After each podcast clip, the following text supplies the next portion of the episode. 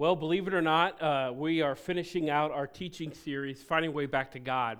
And this series comes out of Luke fifteen, which Jesus tells a parable. And I've been saying this the last, uh, well, since week one, that a parable is an art form in public speaking. It's what we would call a story that uh, someone tells, namely Jesus in the New Testament and the Gospels, to help a top-shelf idea, a really complex idea, and through storytelling or parables, brings it at a level that we can understand and that we can grasp. Sometimes religion and religious people like to keep God at a distance so they can control you. I don't know if you know that or not. It happens, unfortunately, a lot. And so Jesus tells the parable of the prodigal son for two reasons. One reason is whether or not you ever become a Christian uh, in your life here on earth or not, he tells a story because everybody in their life will ask. I mean, you, you don't get to go to the grave without asking this, even for a second, you, even if you blow it off. Everyone asks the question, is there actually a God?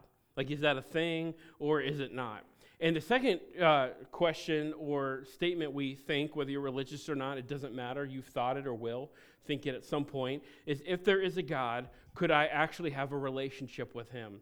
Despite everything I've heard in social media, the news, you know, certain people are allowed in, certain people are not allowed in. If I want to have a relationship with God, can I have one? And so with these two questions in mind, Jesus tells the story of the prodigal son to emphatically say yes, humanity can have a relationship with this big concept, top shelf idea called God, and you can actually find your way back to God.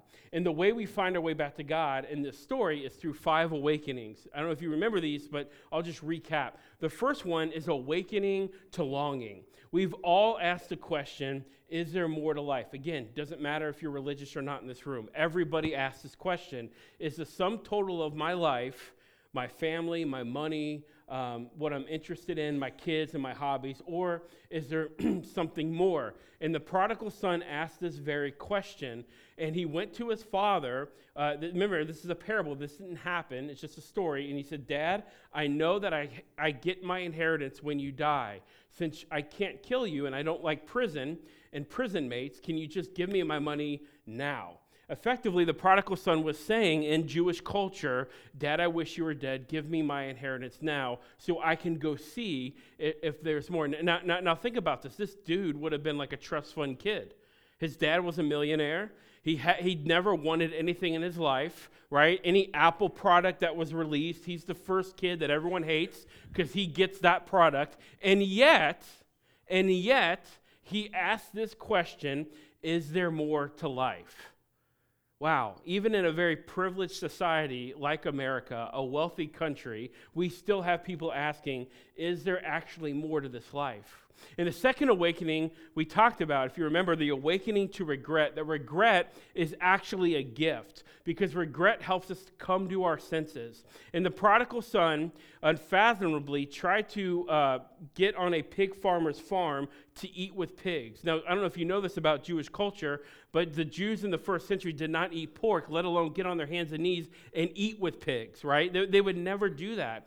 And all that to say, when we walk away from God, we do things that we never thought we would do because we didn't think we would be such in a dire situation. So here you got a trust fund kid, daddy makes millions of dollars, and now he walked away and he's eating with pigs. And so if we said that if we don't awaken to regret and come to our senses, we're going to get stuck in this sorry cycle, right? What, this constant negative, like I'm not good enough, I'm a terrible man, terrible woman, uh, I'm a terrible father, husband, sibling. I mean, you you know, you know this. I'm preaching to everybody in here, all right?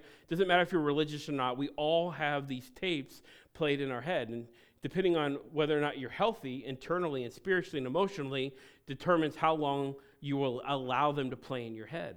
And so the prodigal son said, this is ridiculous. I'm going to go home and just work in the kitchen or cut the grass or whatever. And so he goes home. In week three, we talked about awakening to help, right? The first step in A A is what? Admitting that you're powerless to do anything on your own. And the greatest lie we believe in this world is that life is a story about us. Well, we're the main character. And the prodigal son had to realize that I actually need help. And last week we talked about that moment when the son embraced the father, awakening to love. And not only did the father take his son back, His the father kind of ignored the son when the son was like, Dad, oh man, I screwed up. You ever been there? Sure you have. I, I know it's supposed to be home at one o'clock, but it's one thirty in the morning. And the father ignores the son and says, hey, be quiet. Hey, my son's alive. I thought he was dead. Find the biggest animal and kill that thing. We're going to have a feast. And so today we're going to talk about, finish out the series, Awakening to Life, real living, not religion that keeps us all nice and neat in our khaki pants and our button-up shirts. See, I'm not religious. And and makes us makes us fall in line where we're really good, which we're starting another series in Galatians next Sunday, commercial, where we're really good at obeying rules, but we never really know God. We're really good at like behavior, but we never feel comfortable actually being ourselves in front of the Lord. So today we're going to talk about awakening to life and what the prodigal son did after uh, he came home. And so we're going to, in, in just about twenty minutes or so, experience uh, folks that have awakened to life and found their way back to God, and they're going to express that publicly in baptism. And something that we're going to do new at R C C is we're just going to ask if, if you want to be baptized uh, to, to capture your story in a video so that we can share that with other people. And what I have found is that when my friends are on the line about getting baptized, usually it's seeing another friend or a family member and seeing their story and saying, you know what, if they did it, I know they love me. I, I feel comfortable around them. It's time for me to do it as well. So here's a video of some of the eight people that have been or will be baptized today.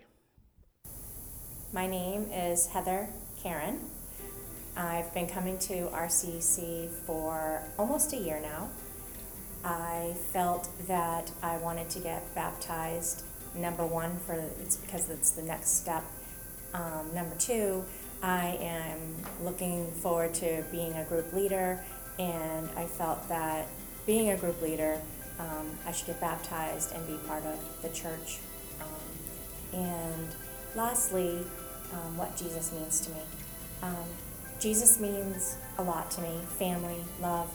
Um, I lost my dad four years ago, and I was pretty lost, so the, I started coming here about a year ago, and the church family and the people that I know that come here um, have helped me through it. So that's what Jesus is. Jesus is family and love for me. Hi, my name is Josh Dubois. I'm fourteen. I go to Drakeett High School, and I've been going to Rockingham Christian Church for over ten years now. The reason that I want to be baptized is because there was an issue at school with some kids. Um, so I turned to God. Um, I was not originally a believer, but when I prayed, he answered these prayers, causing me to start believing. Um, and I realized that being baptized will change my perspective of everything. Um, what I think God is, is that I think he is someone that you can rely on, someone that will answer your prayers, and that he will always be there for you, no matter what you think. My name is Denise LaFond, and I've been coming to R C C now for it'll be six months in June. And they said, what does Jesus mean to me?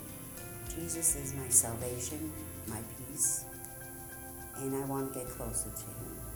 I've decided to come have baptismal this Sunday.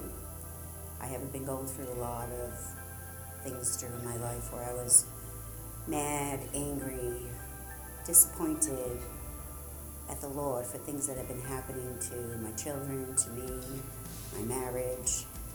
And during the series that we've had here in the past two weeks of how to ask God for help and come back to God has woken me up, and I've had an experience that was very uplifting.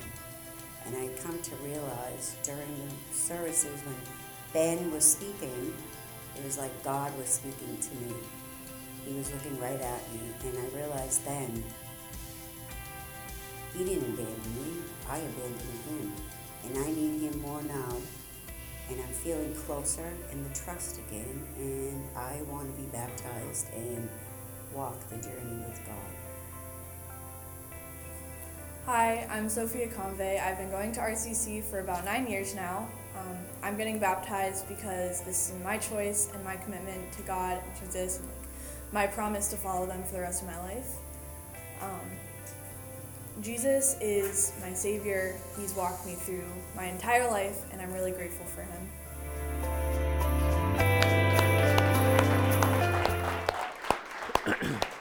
Isn't that, isn't that incredible? I, I love what the Lord is up to here at, at R C C. And what I love about the baptisms you're going to see, I'm not doing any of them. Because the people that you are going to see get baptized uh, is through the means of discipleship. Other people investing in their friends and saying, hey, are you ready to be baptized? I would love to baptize you. That That's the mission of Jesus. Never baptized anybody in his life. So I just want to be like Jesus. And, and still in our church, it's you investing in other people and in turn getting the privilege to invest in them because you have that relational equity built into that relationship. Hey, in John ten ten, Jesus said, hey, I'm going to throw my ring, uh, I'm going to throw my, my hat in the ring, and, and I'm going to define what life is, okay? So here's another shot that I don't care if you're religious this morning or you've never been to church or you've been to church your whole life. Everybody has to define the purpose and meaning of life. And so in John ten ten, Jesus says, here's my here, here's my shot at it. See, there's a thief that's going to come and destroy your life. Whatever you think is life, there, there is enemy, there's opposition. You can call it the devil. In the first century, literally, Jesus was uh, throwing shade at the Pharisees, but we don't have Pharisees here uh, and at R C C, I, I don't think at least. Uh, so there's things that will come in opposition to whatever you think is life. And then the second part of that statement is, but I've come to give you life, and to give you life in the fullest, or the full, or more abundant, depending on what in you know what translation. Or if you're old school and you got King James, it's just add the T H at a at the end of every word, right? So Jesus says, Here, here's my shot. Here's my shot at what uh, life is actually about. So when we when we hear the phrase abundant life, we're Americans, so we think, oh, that means more of something, right? So we think of uh, life in terms of quantitative, that when Jesus gives us life, all those preachers on T V means we're never going to have cancer, we're going to live to be one hundred fifty, which would be dreadful, I think. Uh, we're going to do all these things, life is going to be amazing, right? So so when Jesus says, I'm going to give you more uh, abundant life, that must be that must mean more life. And, and we, if you think about this, we all want more of a rich and satisfying life. We all want more money in our bank account. Can I get an amen? Yeah. yeah. You all need to start giving more money. No, I'm kidding. Um, we want more satisfying relationships, and we want more beach vacations. Yes. Come on now. I'm a uh, I'm a Colorado ro- uh, Rocky Mountain kind of guy, but after this, you know, little winter, I know it was weak. I'm ready for the beach. Now, if you think about it, even marketing, They, they, they capitalize on our false idea, I would say, uh, if I could humbly, uh, that, that we want more. You get twenty-five percent more Doritos when you buy it in the jumbo bag, right? At least they did in Colorado. I'll just leave that there. Uh, you get more cash back if you use this type of credit card, and you get more frequent flyer miles if you fly on these dates. In other words, friends, we connect fullness of life with more of our, with more in our lives. We think that when Jesus is talking about life, he's talking about bios, where we get the word biology, which means our natural uh, life here on earth. That, that when Jesus talks about life, he's talking about what we're seeing and experiencing right now, our bios life. I don't know if you know this or not.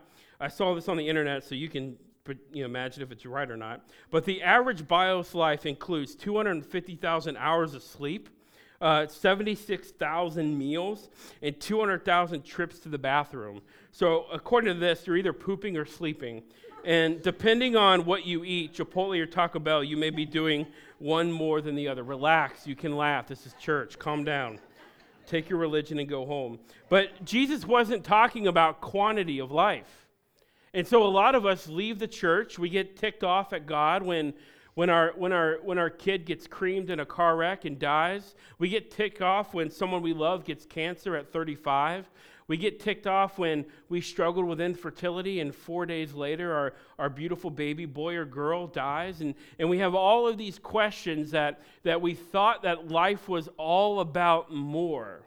And then I don't mean to minimize those things, because pain is really the biggest question, more than any intellectual question, that keeps people away from God. But but even to walk away from God in pain and claim, claim atheism, like, still doesn't change the fact that you still have to walk through your pain and make sense of it. So claiming that God doesn't exist in your pain, you still have to, okay, that's fine, but you still have to deal with that. And so a lot of people get hurt and broken because the quantity of their life, the more part about their life wasn't met to their standards. But Jesus isn't talking about bios life. He's talking about a Greek term in the New Testament called zoe kind of life. It's not quantity of life that Jesus gives us, but it's quality of life that Jesus gives us. It's this life in the New Testament and the Gospels that he would later describe as eternal life or everlasting life. It's a life that never ends. See, in Luke fifteen, eleven through twenty-four, the end of the parable of the prodigal son, the father, Jesus is saying, the father says, "Let's have a feast and celebrate, for the son of mine was dead, but now he's alive again. He was lost and he's found." So they began to celebrate. Here's, here's why you care about this, okay?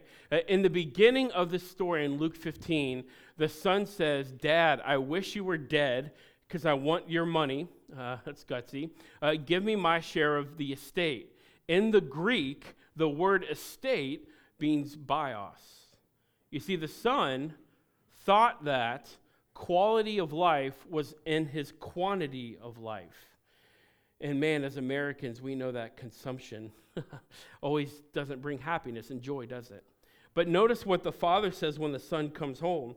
He says, "My son was dead, and now he's alive again." See, here's the deal, friends. If you're unfamiliar with Jesus and the Gospels, Matthew, Mark, Luke, and John, Jesus never calls you a Christian or a non-Christian. That term wasn't around then. He either says you're dead or you're alive.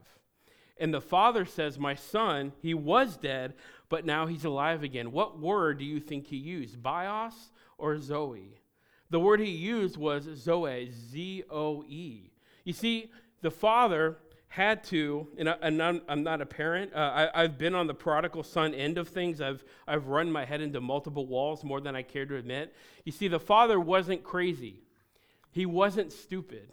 Even though Doctor Phil and all the parenting blogs would light him on fire for giving, you know, five hundred thousand dollars, a million dollars for the son to go out and blow on women, whiskey, and whatever country song, you know, you do when you're, you know, running away from your parents. Not that I listen to country music.